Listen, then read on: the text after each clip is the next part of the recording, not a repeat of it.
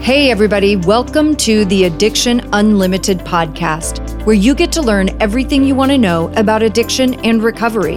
I'm your host, Angela Pugh, co founder of Kansas City Recovery, life coach, and recovering alcoholic. To learn more about me, you can listen to episode zero on your podcast app or find us on the web at addictionunlimited.com. Okay, friends, I am super excited to bring this guest to you in this episode. I cannot wait to get in this conversation. This is someone that I have admired for a very long time. Dr. Don Wood is with us today. Dr. Wood, thank you for being here.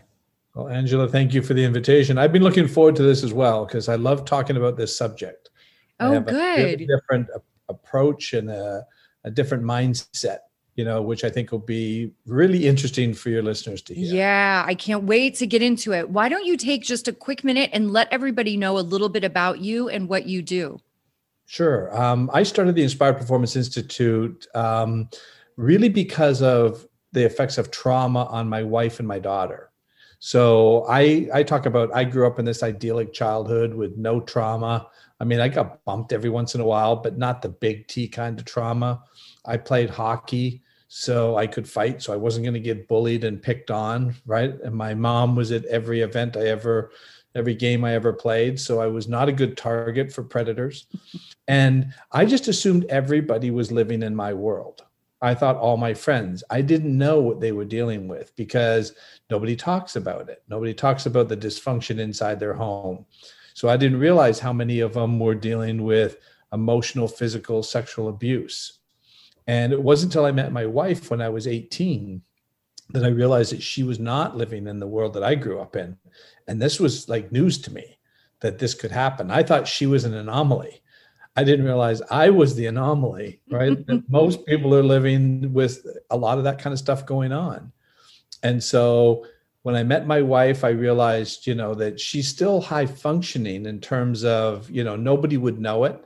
In fact, she swore me to secrecy that nobody could ever know about her childhood and what she's experienced, which didn't make sense to me because didn't affect the way I thought about her, but she thought everybody would. And then when my daughter was 14, she was diagnosed with Crohn's. And then they um, they basically told us that she's going to end up with a colostomy bag. Like they're just going to have to treat her with steroids, and there's no cure for Crohn's. And so she went for years, had four resections done. She also developed something called idiopathic pulmonary hemosiderosis, which is another autoimmune disorder where the uh, iron builds up in the lungs and then it just bleeds out. Mm. And so, anyway, that was almost a death sentence. So that's when my wife said to me, she says, You need to figure this out. You need to, I've done all the research. I can't find any answers. You need to figure this out. So I went back, got my PhD, and started studying. And, uh, nice. uh, and that's really how I came up with the program. And I made the direct connection between trauma and inflammation in the body, and the inflammation in the body affects and compromises the immune system and the neurotransmitters. So people are getting physically sicker and mentally feeling bad. That combination leads exactly to what we're going to talk about with you today. Yeah, absolutely. And you know, it's so fascinating to me too that we hear so much talk about the connection, you know, mind body spirit connection. And when you have a serious illness, uh, I have one of my brothers actually has Crohn's disease too. When you have a, a, significant illness or you're in the hospital, they always say stay in good spirits, right? And there's all this research about how powerful laughter is and mindset and positivity. But somehow we don't really connect it to our daily lives and how we live. Yep. But yep. all of those things have such a major impact on on your body right? I mean trauma for sure it's going to come out physically if we don't learn how to deal with it.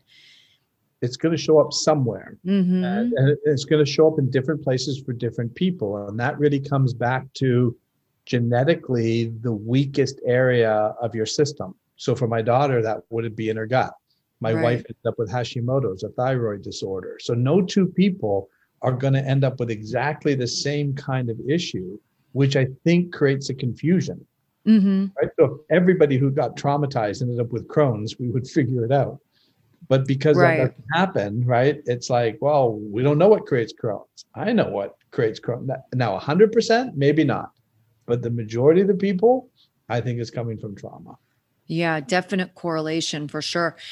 I know also something that when I was learning about trauma myself, um, which probably started for me in school. I didn't go to college until I was much older. I was 37, I think, before I went to college. And I feel like there was so much misconception about trauma. There were so many things I was learning that I was shocked. And some of the things that are considered trauma or you can internalize tr- as trauma are really everyday life events.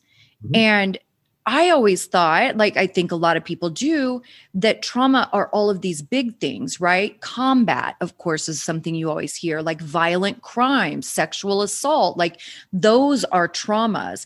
But I had no idea that natural disaster, car accidents, you know, all of those things can be traumatic events also. And I think it for me caused me to minimize many of my experiences and not and almost talk myself out of it like oh well sure i don't have that you know like i guess that's not what's wrong with me it must be something else do you see that a lot in your work A lot. That that's why the second book I wrote I called emotional concussions because they're like emotional concussions. They're not the big T trauma. right Those little bumps that you got, those little knocks on your head, right? But if you have enough concussions, they accumulate. right yes that was the other thing that fascinated me is trauma is accumulative Yes. And so and and it can even go all the way back down to childhood with a a parent that was critical, right? A teacher that, you know, called you stupid.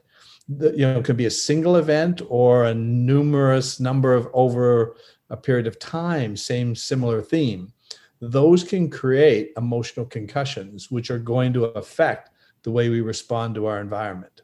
sure And the best way to look at it is anything that threatens our survival. So you would say, well, how could something like that from childhood, you know? So maybe a parent that doesn't show enough love to you, right? Well, that's a fear, right, of being abandoned, right? Mhm. Or a parent that your parents break up, a divorce happens. Then the child ends up with an issue of, you know, well, they fell out of love. How long before they fall out of love with me? And so oh fascinating. Because children don't have enough life experience to understand what they're what's happening to them. Sure so they attach a whole bunch of meanings to it. That means i'm not safe. It means Mm-hmm. that i'm not loved. It means that i'm not smart enough. All those different little meanings that if we looked at it as an adult would say well how'd they come up with that? Right but to a child who doesn't have enough life experience to put this in perspective you can see how easily that can happen Yeah. Well, I think too you can have similar experiences as an adult in in dysfunctional relationships, unhealthy relationships, certainly uh, narcissistic abuse, you know, it and some I think just emotional immaturity. You know, it's like one of the most important things that we should be learning in school is emotional intelligence but they're not teaching us those things you know? And then and then also if you have right if you have trauma as a kid right then you go out into the world and you're not having the healthiest relationships. You're not picking the healthiest people because your self view is skewed right? So you can have i think similar responses in unhealthy relationships even as an adult thinking i'm not good enough nobody else will ever love me i better stay with this person how will i find anybody else Ex- Exactly. All those kinds of things. Those are all the meanings that may have started as far back as your childhood. yeah And so, like I said, it, it just, it's one of the things that we look at a lot because a lot of stuff comes back to childhood. I know. And we don't want to talk about childhood. Right. but it is like, I mean, that is your formative stuff, right? That's where your the the foundation is created. So all of this stuff plays together. So talk to me a little bit about your approach. I know you talk about relieving stress and anxiety, sleeping better, all of these magical things that especially those of us with addiction those are the things we all dream of you know Yeah. so tell me a little bit about how you do it and what your approach is Well, like I said, it was a very different approach because I came in from a different standpoint from not having any trauma. So my wife says we were the perfect petri dishes because I knew what the model was, what we were trying to get to. I could stay present and in the moment easier than she could because my nervous system as a child was being regulated constantly. So I grew up with a constant. So it wasn't that I couldn't get bumped every once in a while. You know, maybe something happens at school with a teacher or a friend, but I'm coming home and instantly going back into that homeostasis and safe place. So my nervous system could expand and then could come back in into the right place. My wife couldn't do that because she was living in the jungle, right? So she had no escape. So if she went to school and something happened, she couldn't come home and get that nurturing environment that I had. Mm. So what I realize is this is just coming down to a dysregulation of our nervous system. And the dysregulation is coming in from memory. So only humans store explicit details about events and experiences. Animals don't do that animals we we we have two memory systems the explicit memory system where we store all the details about events and experiences and when we have the same memory that animals have which is that associative procedural repet- repetitive memory system right? You learn through um, repetition. So we're literally building codes just like a computer does. And, and in fact that's what i call addiction is a code that got mm-hmm. built right? Yeah. Because you repeated something over and over, you built a code and your mind follows codes. So your subconscious mind, which is your survival brain, is fully present in the moment all the time. And it's operating about 95% of everything on for you on a day-to-day basis. We have two things that no animal has. We have this intellect, this frontal lobe, that's our ability to use reason and logic. So we can figure stuff out. If we don't know how to do something, we can figure out a way to do it. If an animal doesn't know how to do something, they can't figure it out. Mm. They can either do it or they can't.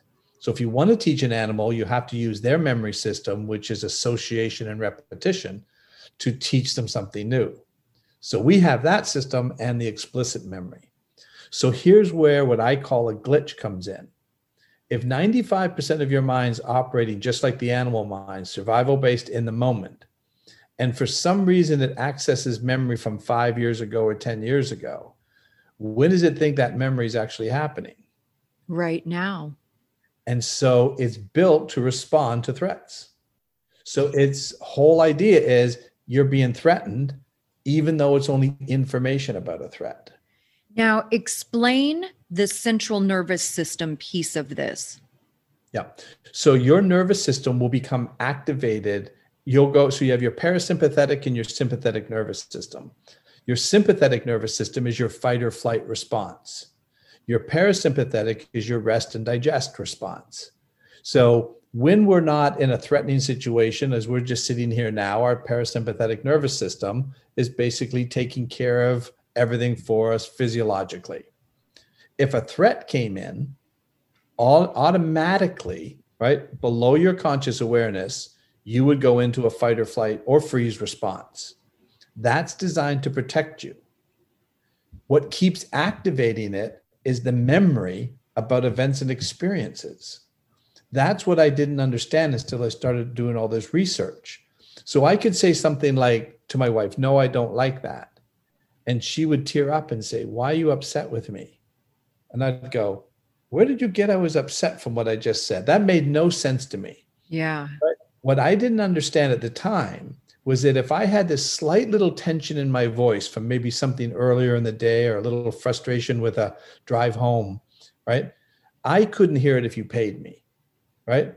But my wife could hear the slightest inflection change in my voice because as a child, she had learned to listen very carefully to the way her father spoke. So she could recognize when danger was coming. So children who have been traumatized are highly sensitive to sound which I didn't understand. So I couldn't understand why she thought I was upset with her. I couldn't hear it. So she wasn't wrong and I wasn't wrong. Mm-hmm. She heard it differently. So I thought, well, I got to change the way I speak. I've got to be more careful with what I say. I got to choose my words better. I could keep doing it. I couldn't stop it. And so now what I realized that was happening is when I said, no, I don't like that, and she heard the slight little inflection change, her survival brain does a Google search. What do we know about men who start to get angry when we hear that tension? And a flood of data from her childhood would come in, and her central nervous system would be activated into responding to protect her.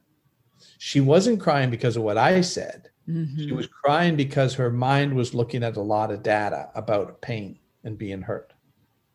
That was the game changer when I discovered that. Because as long as that's happening, right, you're never going to be able to stop it right. until you get it resolved. And the way I describe it is because we have a threatening event, all your senses are heightened sight, smell, hearing. So if I asked you what you ate for dinner last night, can you tell me what you ate for dinner? I can't. How about breakfast? you have yes. For okay. breakfast, I had overnight oats. okay. So when I asked you that, you saw pictures, right, of what you ate. Yes. Right. That's how you stored the information about breakfast this morning. Now, no animal does that, only humans do that. But because this morning was not a threatening event, it's stored as a fairly routine file, not a lot of data.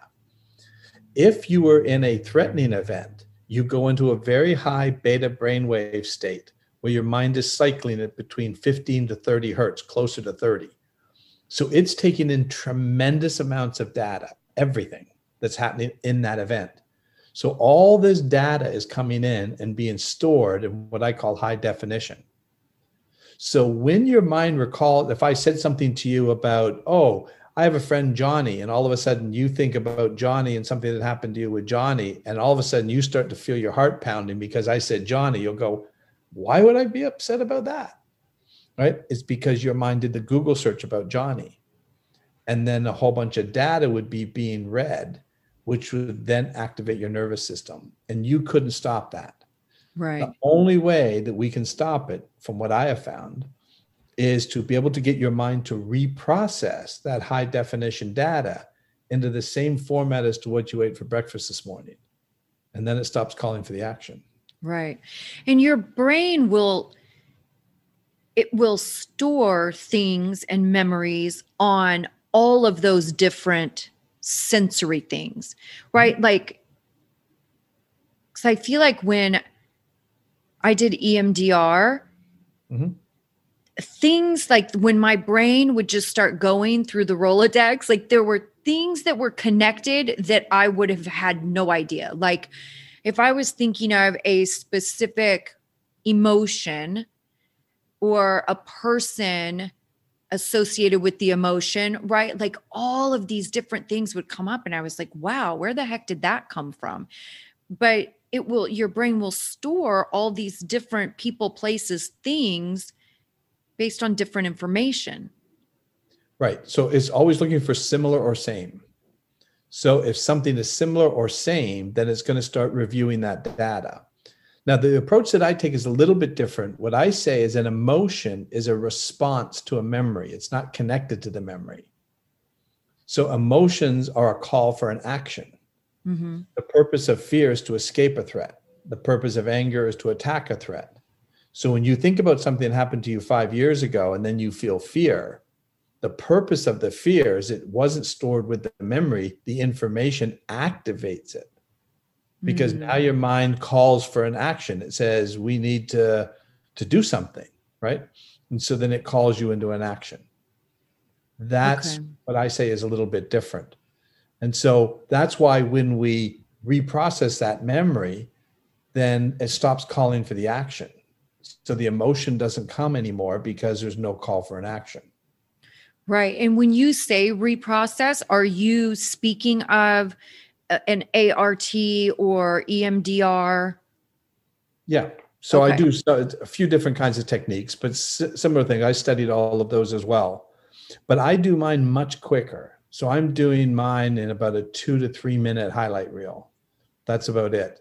So if I asked you to tell me about a particular event that was, you know, disturbing, traumatic, or whatever, all I'm looking for is about two minutes. Yeah. So you can either do it visually, we can do it where you talk about it and I take you through the techniques, or I have you tell me in a new language and I just have you tell me in a language called flowing. And There's only one word in the flowing language, and it's flowing. So instead of saying, I walked into the room, you would say flowing, flowing, flow. Every word's flowing. But as you're saying flowing, you have to go into memory. Right. So the reason why what I like what I do is I don't need to know the the event. I don't need to know any of the details about the event. Mm-hmm. Your mind knows what it is. All I need to do is get your mind to reprocess it. Right. So it's very safe. So especially when I work with anybody who's had a sexual assault, it's very difficult to sit there and start talking about that. For sure.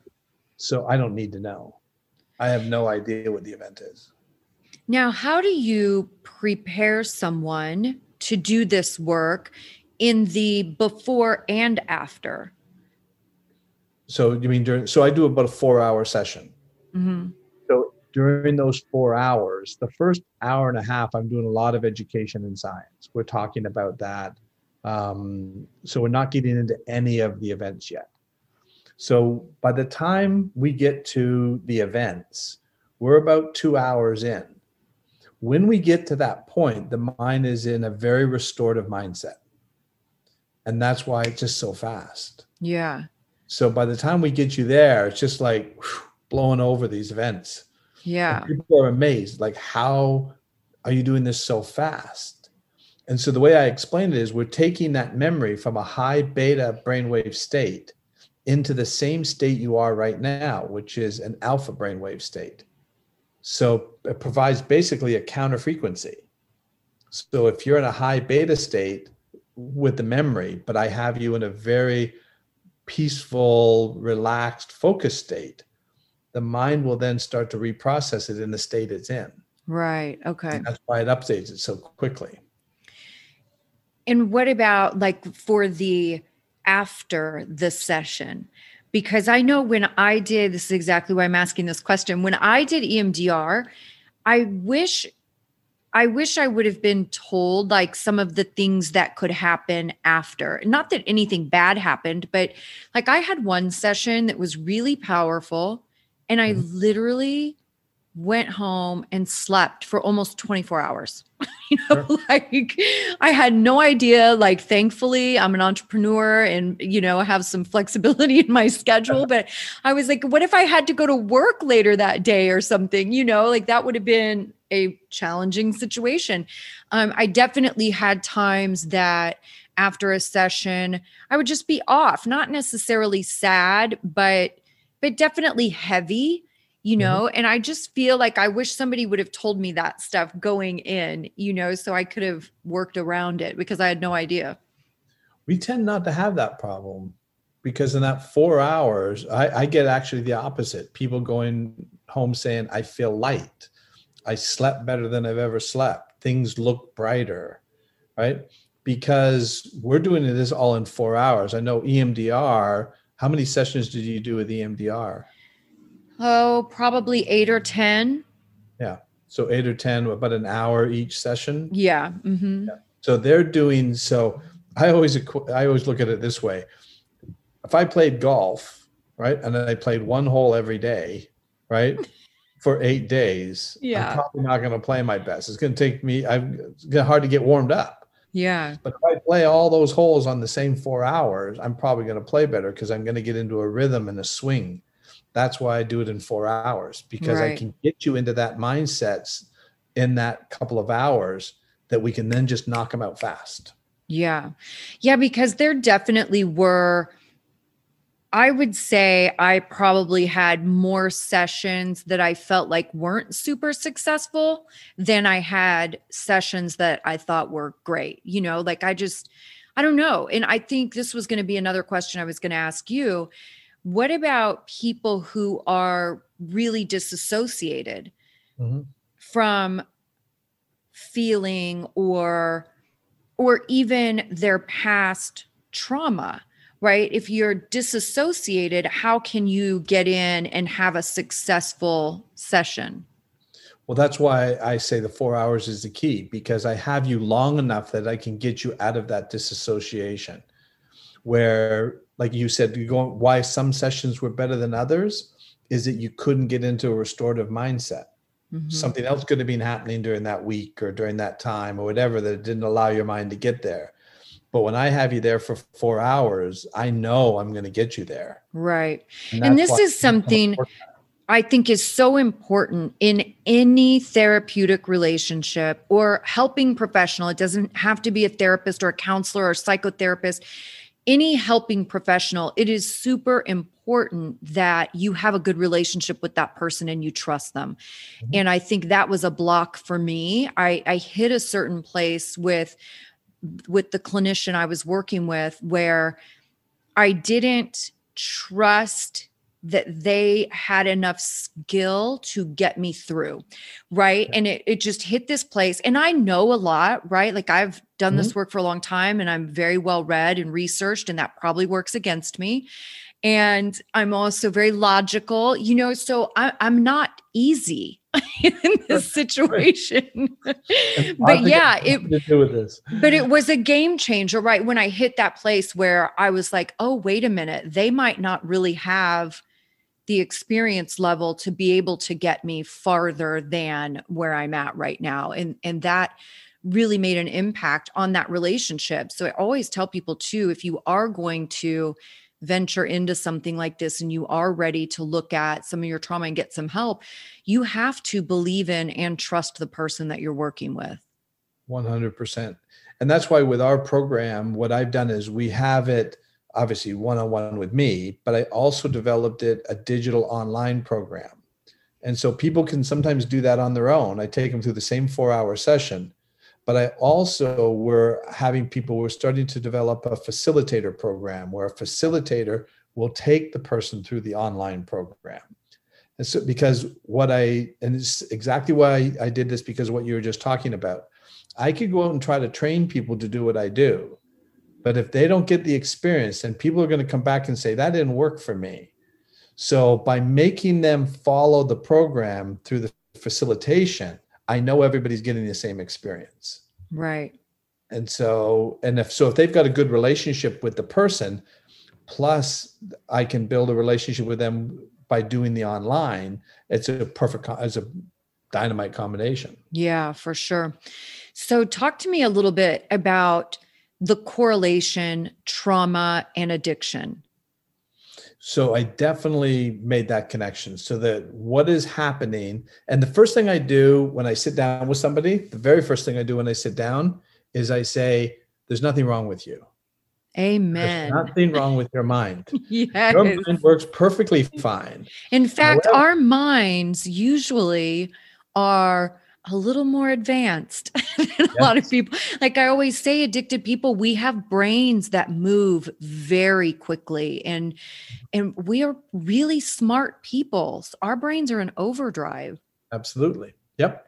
And so when I when I start off with that, that there's nothing wrong with you, there's nothing wrong with your mind, your mind has been affected by some events and experiences that are interfering with your ability to stay present and in the moment so you've got some pain. When I talk to them that way, right, we take away, I take away a lot of that shame and guilt because that's the approach they keep taking with people is to shame them and guilt them into changing their behavior. Well, that's generally what got them in problem in the first place. Mm-hmm. Right. So we need to change the way we're we're working with these people. We need to change the way we talk to them. So right off the bat, I'm just saying nothing wrong with you all we need to do is that you must have been so i worked with a, a, young lady 17 years in addiction. I mean she was on everything you could imagine. She had od'd twice. And so when she came in to see me uh, you'll see her testimonial on her site. I, the first thing i said to her is i said michelle you've had a lot of trauma right? And she goes yeah how do you know? And i says well 17 years of addiction i'm pretty sure you've had a lot of trauma. And i says plus i can hear it in your voice. And so i said i'm going to show you how we can actually change the way you've been responding for 17 years very easily, very quickly. There's nothing wrong with you. Because you've had pain, you found a resource that temporarily stopped that pain. So, what does that say about your character, your willpower, your morals, your ethics? Nothing. It's never been about that. It's been about stopping pain. Because you found these resources and you repeated them you built a code. So your mind, your subconscious mind, which is survival based, is literal. It doesn't use reason and logic. Mm-hmm. If that substance stops my pain, it doesn't see it as good or bad, right or wrong. It just sees it as a solution. Effective. Very effective. yeah. So I had a lady come in who had been um, in therapy for seven years, and she said, I told my therapist I was coming to see you. And he told me that I have to be honest with you and tell you up front that I have self destructive behavior. So I just smiled at her and I said, Really? What would make you think you're self destructive? And so she looks at me because she hasn't heard this before. And she says, Well, I'm sticking a needle in my arm with heroin. Don't you think that's self destructive? And I said, No, I don't. I think you're trying to feel better. And I bet you when you stuck the needle in your arm, you felt better. She goes, Yeah. And I said, you're not destructive the substance is destructive. Mm-hmm. i said all we need to do is to get to the root of what created that pain for you to look for that resource. When we get that pain resolved right you'll no longer need the resource. I said your mind your brain and your body has a better chemical lab in it than you'll ever find anywhere on any street. I says you can do this all on your own. You can feel good. You don't need anything coming into your body Yes, I love that. Yeah. And so, anyway, so Michelle, 17 years of addiction. We put her on the program. She was also smoking. She was on seven different medications. She quit smoking within 10 days. She's never touched a drug again in two and a half years. She's got her daughter back. The courts awarded her a daughter. She lost her daughter. She's totally restored her relationship with her family, working full time. And you know how much withdrawal she had? Zero. None. I didn't even know that was possible. yep, it is possible. Because what I believe withdrawal, people will tell, this is what I have heard, right? People will tell you that the body craves that substance. That's why it's so hard to quit. So if you tried to quit, the body's going to crave, you know, you're going to have this craving for heroin. I say that's impossible. The body doesn't regulate heroin. The brain doesn't regulate heroin heroin is a resource, right, to stop pain. I said, because it doesn't regulate it, it's not going to crave it. I says, what the body is craving is relief from pain, mm-hmm. not relief, not not the substance, right? It doesn't regulate that substance.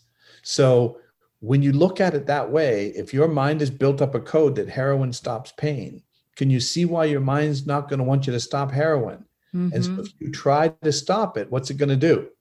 It's going to create physical pain to make mm-hmm. you go get it right? And you you've obviously known a lot of people who've been in addiction. I've talked to addicts who will tell me that when they know their dealers on their way they stop they don't feel the withdrawal. They haven't touched the substance. We're pavlov's dogs. Yes we are.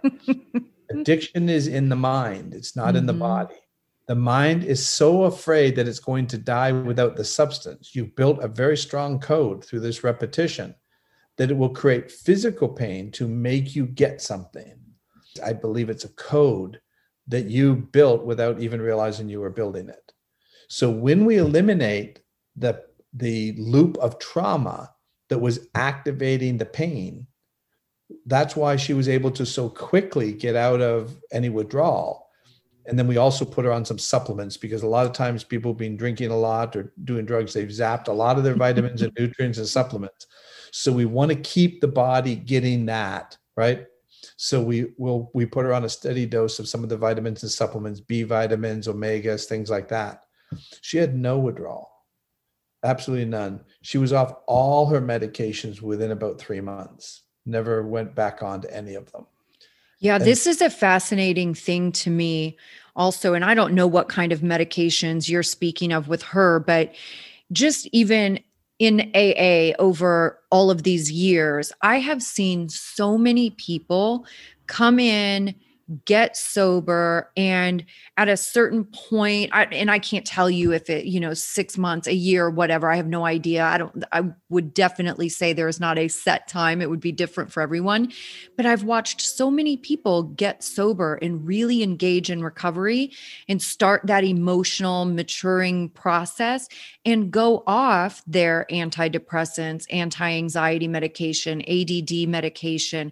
I've just i've seen it hundreds of times times where I, for me, I'm not saying I would never take medication. I'm super grateful that I've never had to. And I'm very dedicated to taking care of myself and exercising. So hopefully I won't have to.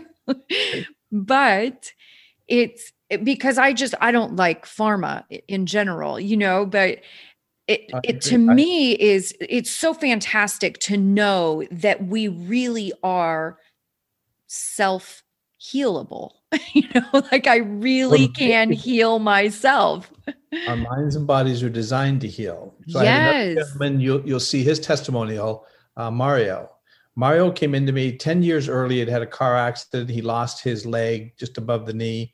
So he'd been in a lot of pain. He was a veterinarian, very successful veterinarian, gave up his whole business. And for the previous four years before he came in to see me, was in such severe depression, was so much pain they had him on oxycodone.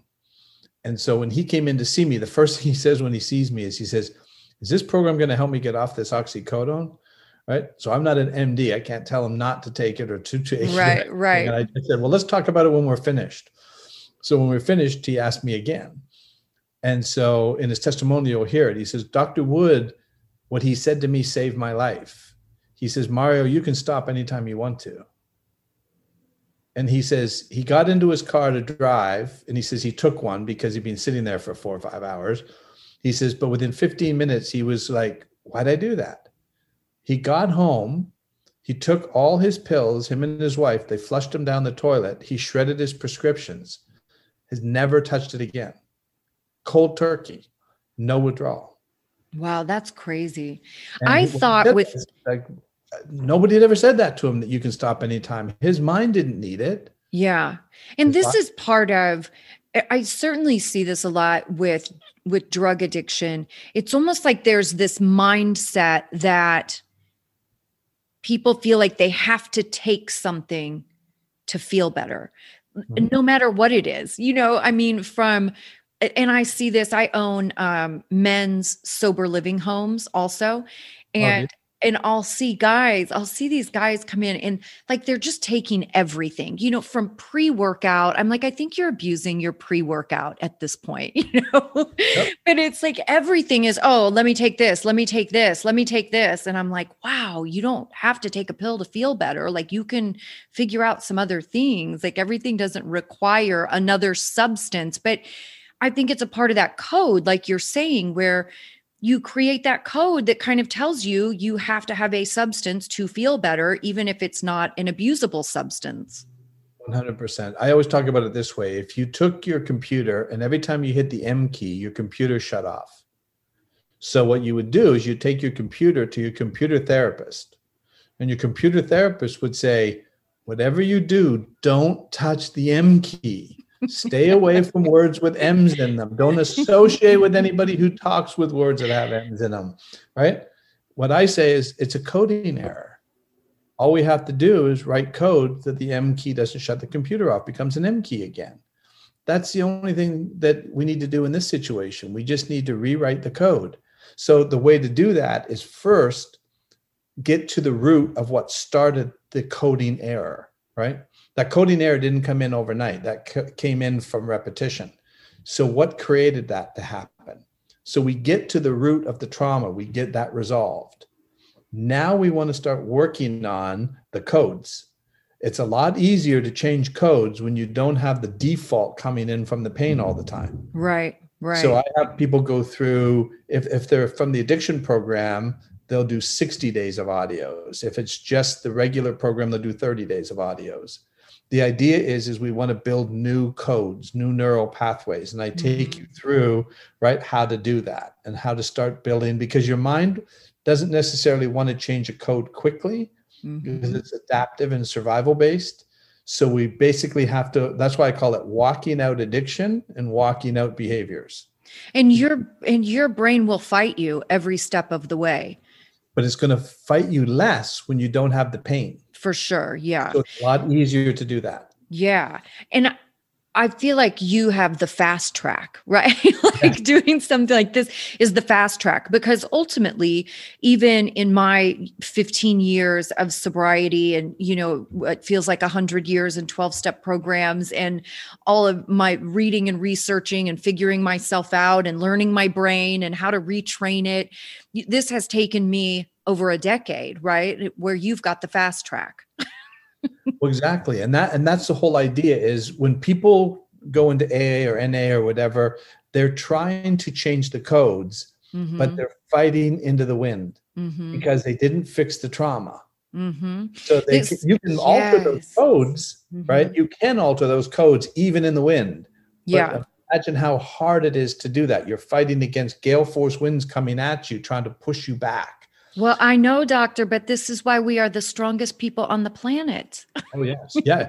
Well, when you yeah, when you see people who've come through addiction, boy, they're capable of anything when they get that beat. That's what I tell everybody. I'm like, you guys have no idea what you're really capable of. We are such incredibly strong people, and I would say too, even in active addiction, you know, really the set of circumstances that we're dealing with on a daily basis, right? Having an overactive brain and having some anxiety, depression, ADD, like we all have some combination of those, having the underlying trauma that sometimes you're not even aware of. I know for me, I was years into my sobriety before I really understood that I had trauma. Like I had never, I just, it wasn't a part of conversation. I didn't know about trauma.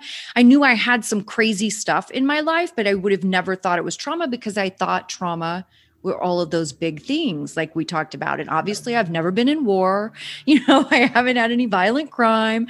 So it, it's just such a much longer drawn out process. So, what we are dealing with to live and survive as people with addiction on a daily basis, it truly, we are the strongest people built. And, and that's why it's so important to get to the root of the problem and fix it. Yeah. So I had another gentleman. This is what was really interesting. He said to me, I've been in re- a very successful business guy doing and still making a lot of money but struggling. His mm-hmm. daughter was going through for her phd she heard about our program and she talked to me, she says can you help my father? Like he's in and out of rehabs right? He's really struggling. He's a good guy but just can't beat this. So i took him through our program and what he said to me which was really profound he said i can tell you the difference between what you do and what everybody else is doing. He says when i'd get out of rehab or he says i even get out of a meeting he says, I couldn't stop thinking about wanting to use. He says, I got out of your program. I don't think about it anymore. Yeah. That's amazing. on my mind. Yeah. That's right? amazing. Yeah. Because that trauma is not looping. Yeah. So, you know, if, and, and I, and I agree that AA and NA have helped a lot of people, right? However, they haven't fixed the problem that created it. So they've created new neural pathways, some new codes mm-hmm. to respond but that's burning on the sidelines. Mm-hmm. And as long as that is burning on the sidelines, something can activate it. That's what we want to eliminate. Because this is, this is something too when when I'm doing, especially with interventions, because oftentimes as an interventionist, when a family calls you in, it's not their first rodeo. You know, mm-hmm. sometimes it is, but oftentimes you're dealing with families where the person has been to treatment multiple times and it hasn't worked. Sometimes there have even been multiple interventions. And uh, for me as a professional, I'm not going to do an intervention and put someone back in addiction treatment if they've been four, five, six times Right. and they're not seeing any improvement. I'm not saying that they have to have it all together and have life figured out and stay sober and live happily ever after at that point. But you want to see periods of sobriety getting longer and relapses getting shorter, right? Progress is still progress. But to me, I will I always tell the family, I'm like, listen, at this stage of the game, we're treating the wrong issue. That we've got to get them some trauma therapy because yes all the side effects of trauma, all those symptoms of trauma are making it impossible for this person to stay sober. You can't, you can go to addiction treatment a million times. You're just going to hear the same stuff over and over again. So we're treating the wrong issue. Right. Working on all the symptoms. I have anxiety, I have depression, I have ADHD, I have all these things. So when people come in and tell me that, I say, okay, those are the symptoms. Right. That's not what you have. Yes. Right? And it's not who you are. Not because who. I see a lot of people adopt this, like this is their person, this is their identity is I am bipolar. I am anxiety, I have high anxiety. Like it becomes their identity. And I'm like, these are symptoms. This isn't this the sum total of who you are as a human being this is one of your pieces but it doesn't have to be the dominant piece either. Exactly. I, I, had a as an example i had a lady come in and for the first 15 minutes she wants to share with me all these things that she's gone on has happened in her life. When she goes through this you know list of all these things that happened and then i said to her i said is there anything else? And she looks at me and she goes that was a lot don't you think? And i said yeah, no, that was a lot. I says, however, for the last 15 minutes, I learned a lot about what happened to you, but I haven't learned anything about you yet. So now let's start talking about you. Yeah. Right. Just a different way of looking at it. That's just what happened to you. Right. Yeah. Those are just what you're experiencing because of what happened to you, the anxiety. The reason your mind is doing that, it has a purpose. The thing that I always tell people is I said, forget the fact that you've been told that you can sabotage yourself. I said, it's impossible to do that. Addiction is not sabotage. I said, the brain cannot sabotage itself. It's designed for survival. It's impossible for it to do anything to hurt you. It's designed to keep you alive. So, when does it want to stop pain? Now, right? It wants to stop it immediately because it's the only thing it understands. Mm-hmm. If you have mm-hmm. pain, the pain is now. If that substance stops the pain now, mission accomplished. Mm-hmm. Why did people jump out of the buildings at 9 11? The logical part of their brain would be saying, if we jump out of a building, we're going to die. But the survival brain said, we're going to die if we don't move. So it creates the action to move, even though that doesn't make any logical sense. But when did it want to stop the pain? Right now. Right now. The only right. way to stop the pain right now was to leave the building. That makes no sense on a logical standpoint, but makes perfect sense to your survival brain. Right. It did what it was supposed to do. Your brain wants so badly to support you in what you're doing too. And this was something when when I was brand new sober, uh, there was a lot of information coming out about the genetic pieces of addiction where it had been theory for a long time. They were finally really proving some of that stuff. And uh, not that genetics cause addiction, just make us more vulnerable, right? Even if you have the wiring, doesn't mean you're definitely going to have addiction. But it was and I think I said this to you before we started recording, it was the first time for me that I felt like I was fixable. You know, like I wasn't just defective, that I was actually fixable. And when I started to understand the brain and plasticity and pruning, right? It's like when you start to to change and take different actions, your brain will change with you and it will get stronger in those new areas that you're using because it wants to support you. All the time. It's always built on survival. It was interesting. I read a, an article which was fascinating. It was written by a German sniper during World War II. And he talked about when they fought against the Russians. He says the Russians didn't have much in terms of weapons. He says, but they had a lot of people. So their strategy was to charge at the German lines, right, to try to overtake them with just sheer numbers. So obviously, as a sniper, one of his things is to have to shoot them. So he says, but we would shoot them, and then another wave would come, and then we'd shoot them, and another wave would come. He says they were relentless. He says, and then I figured out a way to stop them. He says I shot them in the stomach. He says, so what happened was when the next wave came, they saw all their comrades lying on the ground screaming in pain. That was a bigger deterrent than death. Wow. Isn't that powerful? Yeah. So that tells you what happens when people are in addiction. That pain is so powerful mm-hmm. that they'll do anything to be out of that pain. And, and if they found a resource, whether that's drugs or alcohol, that stops that pain, that survival brain said, Good job. Yeah. Not because it's trying to hurt you. Right. Your, your survival, your subconscious mind has no relationship to time. So it solved the problem in exactly the time frame that is designed to solve a problem. which is now. Now. and so now the logical brain says, yeah, but if I take this drug or I take this alcohol, I may create a problem with addiction down the road. That makes no sense to your subconscious mind. It's saying, what's down the road mean? What's what's next week mean? Has no relationship to it at all. So it doesn't see consequences to actions. It right. only sees as a as a solution to a problem. Right.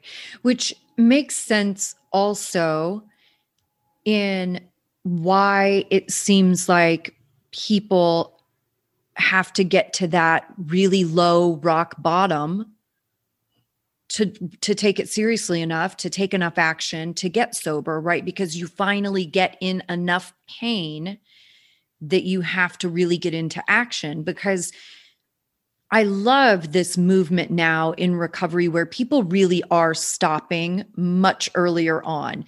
You know, not everybody is going to that crazy Hollywood style rock bottom moment. People right. are stopping earlier sometimes, but right. I think still overall, certainly for a hardcore chronic alcoholic like I was. Mm-hmm. I had to get to that moment of desperation. It had to be absolutely desperate and horrific for me to go, oh, so I have to do something different. you just described exactly what we were just talking about. Is that pain became right. Bigger, exactly. Right, than yes. the other pain. So it's going to make an alteration to fix right. that. Right. Yeah. And that that makes so much more sense to me too, because I will see people who have my final final thing was I got in an accident. I crashed my car at 70 miles an hour on the freeway and I hit another car and uh, there were a few moments after my accident that I thought I had killed that guy. And I don't remember a lot about my accident. I obviously was not in my right mind, but I remember these moments being on the side of the freeway, pouring blood, and thinking, wow, I have to call my mom now and tell her I just killed somebody. Right. Like, how do you do that? You know, especially when you have a near perfect mom. And yep. thankfully, obviously, that guy was not hurt at all. I was actually the only one hurt. But but that moment was what it took for me to really understand that I had to do something different. Now, listen, I had DUIs, I went to jail, like I did all the things that you think would have been stopping points. But that pain was not great enough until my accident. That's what it took for me. So the other pain was more powerful than the DUIs in the jail. Right. And so when you had a different pain, that was what the difference was. Right. And so I see clients that will relapse even when they're doing things or or creating consequences that seem horrible, right? Like I've had I had a client years ago that burned his kitchen down twice, you know, like putting a pizza in the oven when he was drunk and passing out. He did it two times and caught his house on fire. I've had people fall into the campfire being drunk, right? I had somebody light their face on fire lighting a cigarette and it caught her hair. Um, like all of these things that you would think, wow, that's a pretty good indicator. But that pain has not been significant enough to alter the behavior. Yep. And and that's really the key. So the idea is I think that the best message that you're giving to people out there, which is that hope. Mm-hmm. That you're not stuck in this. So you got into addiction, right? Because you were in pain. That makes perfect sense. And as we were talking before the show or before we started recording, is I've never had a drink in my life. I've mm-hmm. never touched a drug in my life but I never had pain. Mm-hmm. So how hard was it for me to do that? That had nothing to do with my character or willpower. I hadn't experienced life the way you did. I didn't right. experience life the way other people had. If I had, and this is what I always say to everybody, if I'd lived your life exactly the way you lived your life, right? And you lived mine, we'd be in different spots here. You'd be sitting right. here and I'd be sitting there. Right, right. Our brains can't do it any different, right? Okay, my last question out of curiosity uh-huh. what are your thoughts on people doing like self-administered EMDR and things like that? You're better off. I, I'm. I think you can do some of that. I think your design, like our online program, you can do on your own. So I do believe that it's possible as long as you know what you're doing. But if you've had anything that's really, really severe, that you may not be a bad idea to have somebody work with you. So especially if you've had, you know, severe flashbacks or something like that, you may want to have somebody with you. But you know, if you've had, you know, t- typical kinds of traumas, even even serious traumas, but you've just been experiencing anxiety or fear or anger, right? Yeah, you can definitely do that. I believe you can heal. Yeah, I I love that that stuff is available for sure, but I think exactly what you said are are my thoughts as well. If you have some pretty significant stuff, I think it's best to have guidance and have a professional with you for sure. But but I like I said, I always think that we can we can heal ourselves. When I worked with a U.S. Army sniper who had to shoot and kill a 12 year old boy, and he just was sobbing by the time I was finished, he could talk about it completely in complete detail. And he said to me, he goes, How the bleep did you do this? Right. And what I said to him was, I haven't done anything. I said, For eight years, your mind was trying to get you not to shoot. Your mind updated, right? I just guided it, right? You're fully capable of doing that all the time. That brain is magical, I'm telling you we are just beginning to touch on the power of our brains, right? There are so much going on in there that is just fascinating. As you know, you've been studying this as well. I just was more and more fascinated with the power of our abilities. It's just incredible the things that we do. Yeah. If you've grown up in a world that have told you you can't do it, right? You can't succeed. You're not smart enough. You're not good enough. You're not lovable you can see where people start to get into this distress and then their nervous system gets dysregulated and i can absolutely see how people can get into addiction so easy it's so easy to do with such an, a fast and easy solution which you know ultimately is what we're always looking for you know? yeah who wants to be in pain right, right? nobody wants right. to be in pain right? right. As soon as you start feeling pain, it's like, give me something for that. Yeah. I, I make it stop. Make it stop. so that's why people get into it. And that's why I always say there's nothing wrong with you. Yeah. Right. This is not a character issue. Right. If it was, you would have stopped it. Right. We talked about Darryl Strawberry. I know Darryl Strawberry. That guy's a, I mean, here's a guy who's probably one of the greatest hitters of all time, one of the uh, most amazing athletes you'll ever meet are you going to tell me that he didn't care and he just wanted to throw away that career right. just to high? No. Hear his story, right? Hear what he went through, right? He had a father, right, that was very abusive to him. So there's where his pain was coming from. So of course he wants to stop that pain.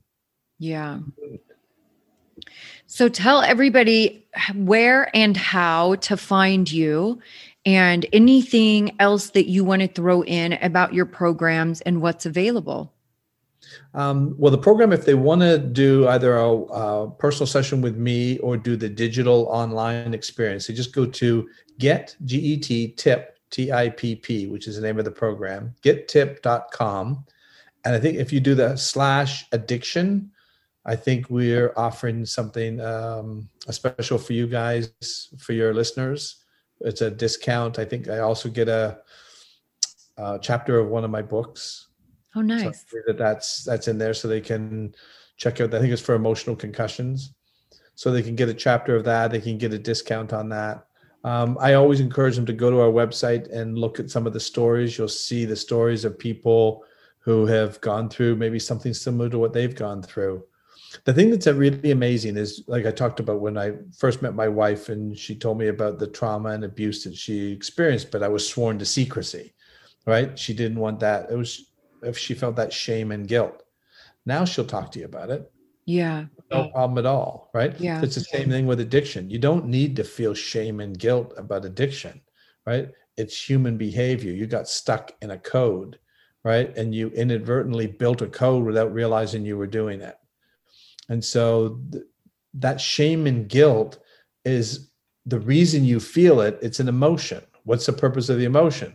For you not to be into addiction. Right. But you're already in addiction.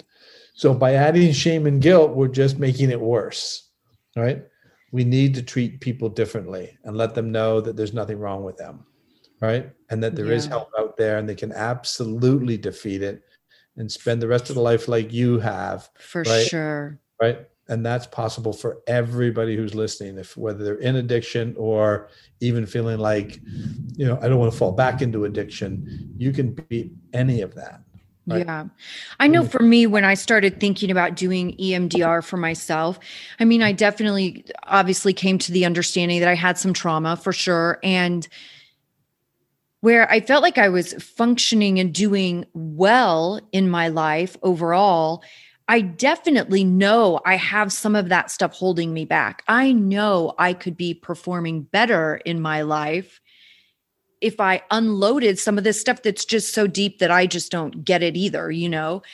When you process through this stuff and you're doing trauma work, and this is a woo woo question because I'm woo woo. Um, does it work on mindset stuff, right? Like, because you have so many of us for sure are are raised with that scarcity mindset which gives you crazy things with money and abandonment and you know like all that scarcity mindset is a huge huge mindset issue that affects every part of your life so does processing trauma and doing this stuff work with things like that I'm glad you asked that question. That was, that was great. That's why I call this a performance program. It's not trauma therapy. There's nothing wrong with anybody. What I have found is that when we resolve the trauma, performance goes up because you can stay present. So I've worked with world class athletes. Um, so I worked with Marko Cheseto. Marko Cheseto was a double amputee, lost both his legs to frostbite from a suicide attempt. oh Uh, wow And so he was a marathon runner from Kenya. So he lost obviously both his legs. So he had to learn to walk again. Then he had to learn to run on those blades that they run on. hmm And so they contacted me and they said, We really think he's an Olympic hopeful, but he's plateaued. He's not improving anymore, no matter how much more training we give him. We believe it's in his mind now. And so when Marko came to see me, what I said is, Marko, when we have unresolved trauma, we actually affect the mitochondria in the cell. The ATP and the energy of the cell has also been compromised. So for my daughter in her intestinal area, the cells go into a cell danger response. Those cells become hardened to protect the integrity of the cell. So nothing can get into the cell, becomes hardened and inflamed. So nothing's getting into the cell, but nothing's getting out of the cell, including the energy, the ATP, right? So when we resolve the trauma, it releases the energy. So Marko ran in a race nine days after seeing me, took 15 seconds per mile off his time, wow huge. yeah Then a few weeks, this is in 2019. A few weeks later, he runs in the Boston Marathon and he breaks the world record. So he's now the world record holder for amputees. Runs in the Chicago Marathon a couple months later and takes another five minutes off his time Wow. and gets signed by Nike. So did I make Marko a better runner? No. I just freed up that energy that was always available for him that he just couldn't tap. We all have another gear. We all have another level, right? What's interfering with us, what I have found, is that when that energy is compromised, we don't have it available for focused, for performance, for healing. When that energy frees up, I've got so many examples of people who businesses have taken off because you know they just got that energy freed up. They got their mind to be able to focus better. Rob Killian was running in the Spartan World Championships. There were three guys favored to win the championship. So uh, the lady who runs Spartan Japan said to me on Thursday, she says, Can you work with Rob tomorrow, Friday? He's running in the world championships on Sunday. She says, I think you can help him. You know, I want to see how well he can compete against these three other guys and see how close he can get to them. So I worked with Rob on Friday. He ran in the world championships on Sunday and won it.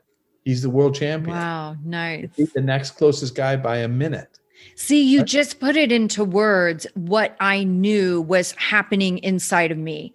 You know, Mhm. I just knew that there's a piece that is still missing and i just know it is connected to unresolved trauma and i know i could hit that next level for sure with resolving all of that stuff but but I'll yeah. send you the article. There's an article that was just done in a study about the mitochondria on how uh, that trauma is affecting the mitochondria. So yeah, that's amazing. I would I will love that too because when you think about it in that way also, I mean you think about illness and inflammation, all the things that happen in the body that are solvable. Yep. It's just not doing the maintenance. So if you're in a constant state of fight or flight, your body's getting minimal maintenance done. As soon as we resolve that trauma, it goes back into maintenance mode. I've been healthy my entire life. I played hockey. I'm from Canada. Bragger. I know. I know. but I I used to just I was adopted so we didn't know my family history.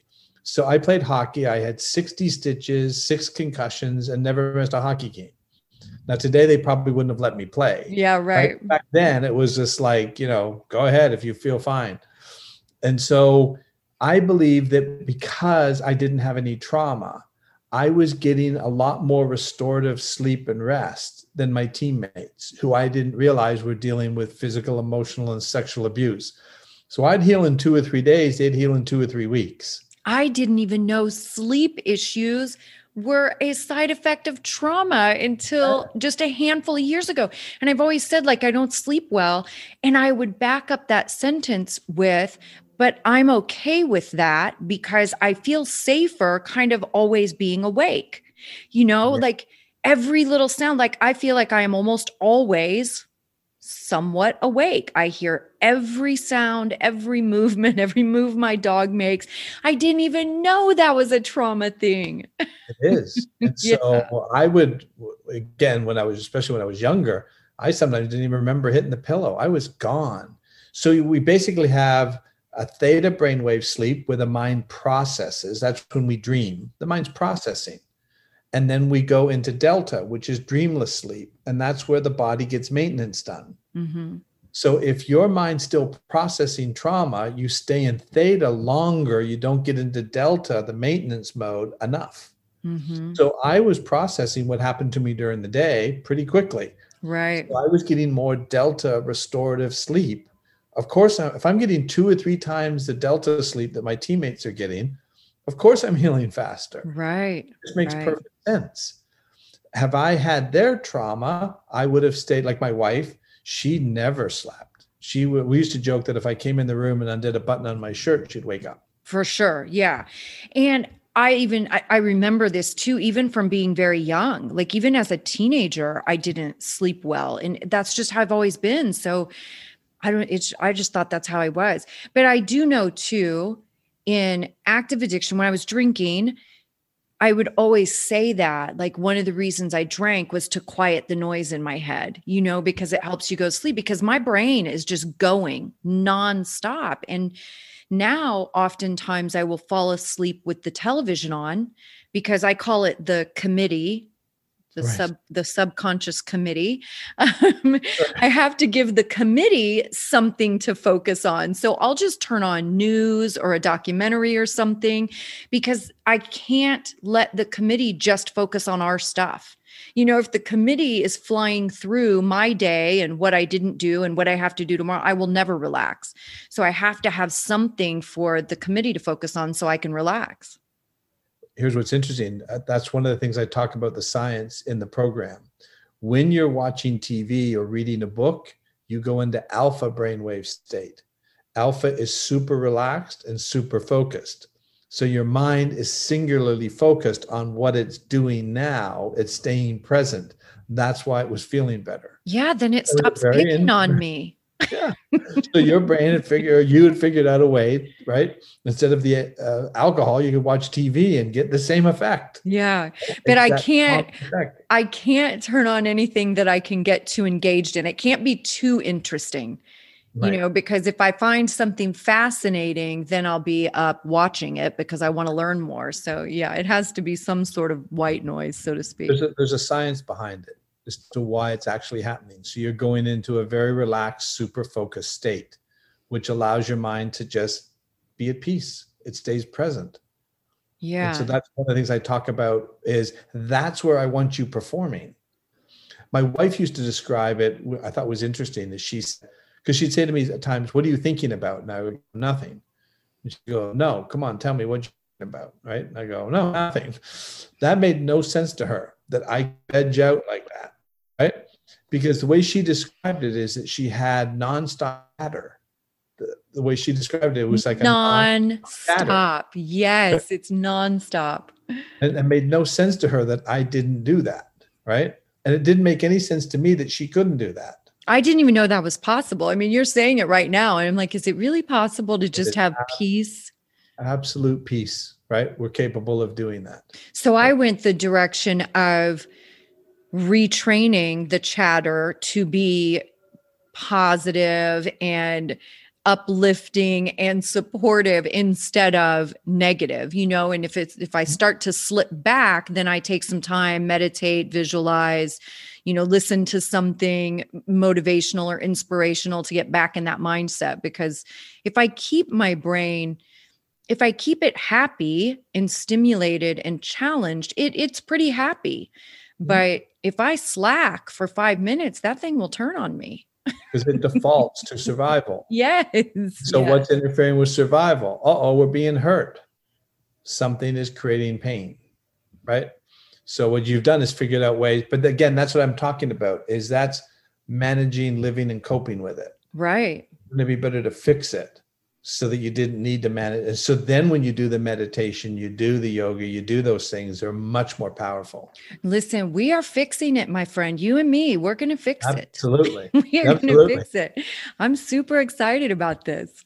But Perfect. thank you so much for spending this time with me and sharing all of this incredible information with my listeners. I love whenever we can offer education and alternative points of view. I mean, this stuff is so so so important and and for so many people that maybe are just starting a recovery journey, there's not you don't know a lot. You know, when I got sober, I didn't know a lot. I know a lot now, but I didn't back then. So the more we can be supportive and and offer some information and education the better absolutely no i really enjoyed it i love like i said it's an area that i think really needs to be addressed so many people are suffering that don't need to be suffering thinking that there's no hope right there's absolute hope there's we, we absolute hope for we have sure this brilliant device sitting on the top of our shoulders right that is capable of some incredible things yeah, uh, and we barely even know all the incredible things it can do. I mean, we've just scratched the surface. It's powerful though.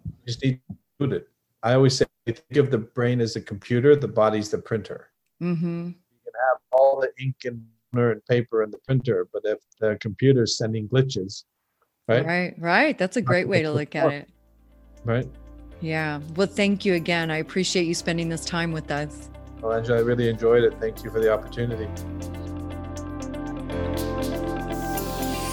You've reached the end of another great episode of the Addiction Unlimited podcast candid and honest conversation about addiction and recovery. Be sure to visit us at addictionunlimited.com to join the conversation and access show notes and links to everything we talked about. Love this episode? Please take 30 seconds to subscribe, rate, and review on iTunes to help us improve and give you the information you want. Thanks for listening. See you next week.